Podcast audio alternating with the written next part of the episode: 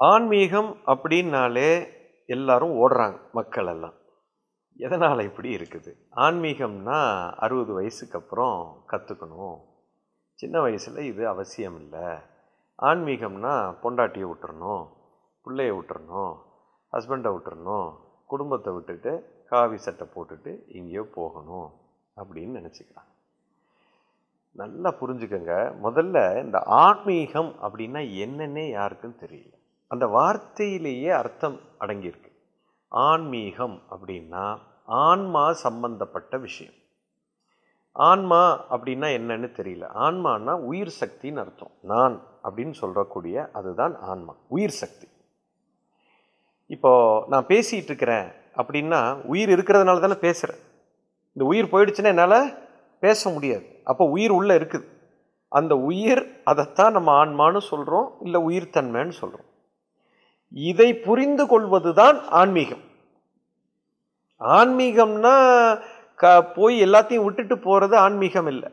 இந்த உயிர் சக்தியை ஒரு மனுஷன் புரிஞ்சுக்கு இப்போ நான் பேசுகிறேன் இந்த உயிர் உள்ளே இருக்குது. இந்த உயிர் உள்ளே இருந்தால் தான் இந்த வாயால் பேச முடியும்.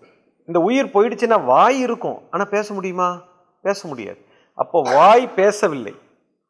கண்ணு பார்க்கவில்லை. காது கேட்கவில்லை. சுவாசம் தானாக நடப்பதில்லை.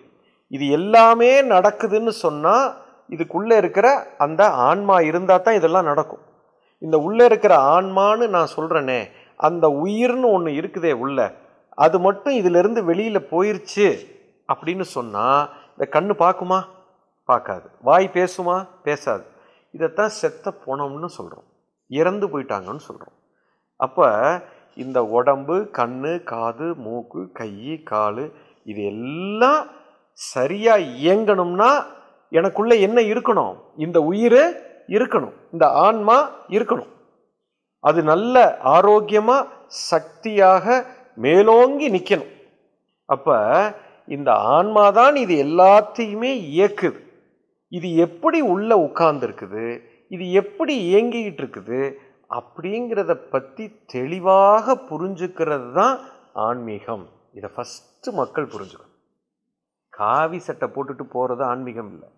நீங்கள் எப்போ பார்த்தாலும் இந்த உடம்பையே கவனிச்சுக்கிட்டு இருக்கீங்க. இந்த உடம்புங்கிறது ஆன்மா கிடையாது.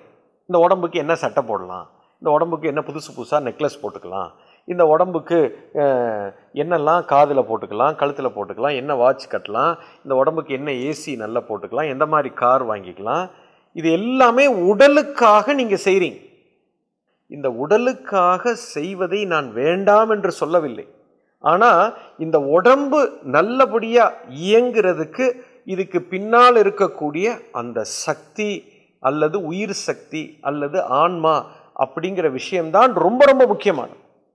உடல் வெளியில கண்ணுக்கு தெரியுது. ஆனால் உள்ள இருக்கிற ஆன்மா கண்ணுக்கு தெரியல.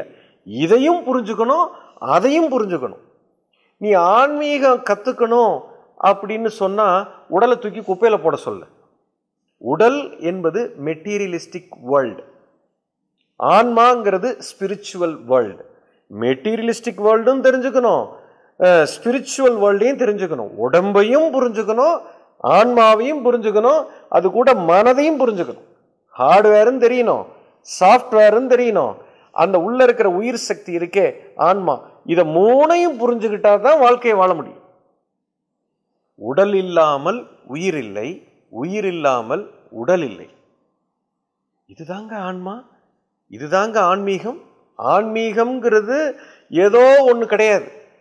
இப்போ உள்ளே இருக்கிற அந்த கரண்ட்டை பற்றி எனக்கு தெரியல. இந்த பிராணசக்தி எப்படி இயங்குதுன்னு தெரியலன்னா வாழ்க்கையை ஒரு மனுஷன் வாழவே முடியாது.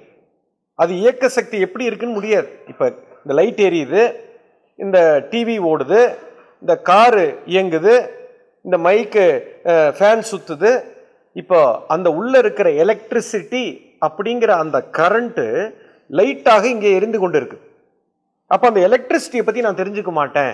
எலக்ட்ரிசிட்டிக்கு எனக்கு சம்மந்தமே இல்லை. நான் வெறும் லைட்டை மட்டும் வச்சுக்குவேன்னா லைட் எரியவே எரியாது.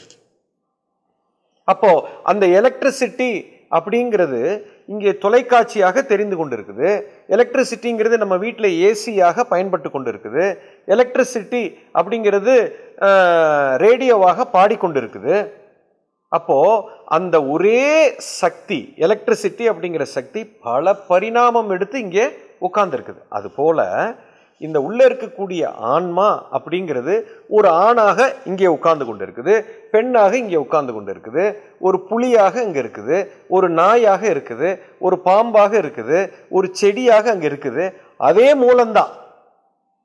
இதை பற்றின ஒரு முழு புரிதல் ஒரு மனுஷனுக்கு வந்துருச்சு அப்படின்னா இந்த இயற்கையில் இருக்கக்கூடிய எல்லாமே புரிஞ்சிடும் அது எல்லாம் புரிஞ்சிருச்சு.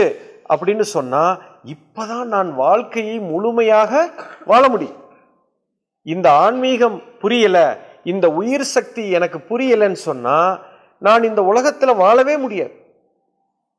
இதுதான் அடிப்படை கல்வி. ஆன்மீகம்னா எழுபது வயசில் கற்றுக்கிறது ஆன்மீகம் கிடையாது.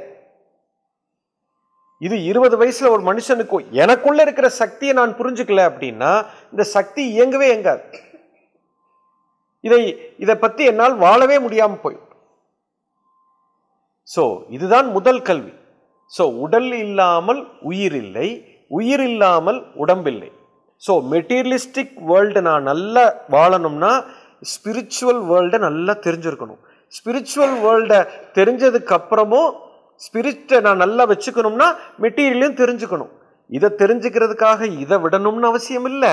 இதை தெரிஞ்சுக்கிறதுக்காக இதை விடணும்னு ஐஸ் அவசியம் இல்லை பைத்தியக்காரத்தை இதுதான் மக்களுக்கு புரியவே மாட்டேங்குது இதை முதல்ல புரிஞ்சுக்கணும் நமக்குள்ள ரெண்டுமே இருக்கு.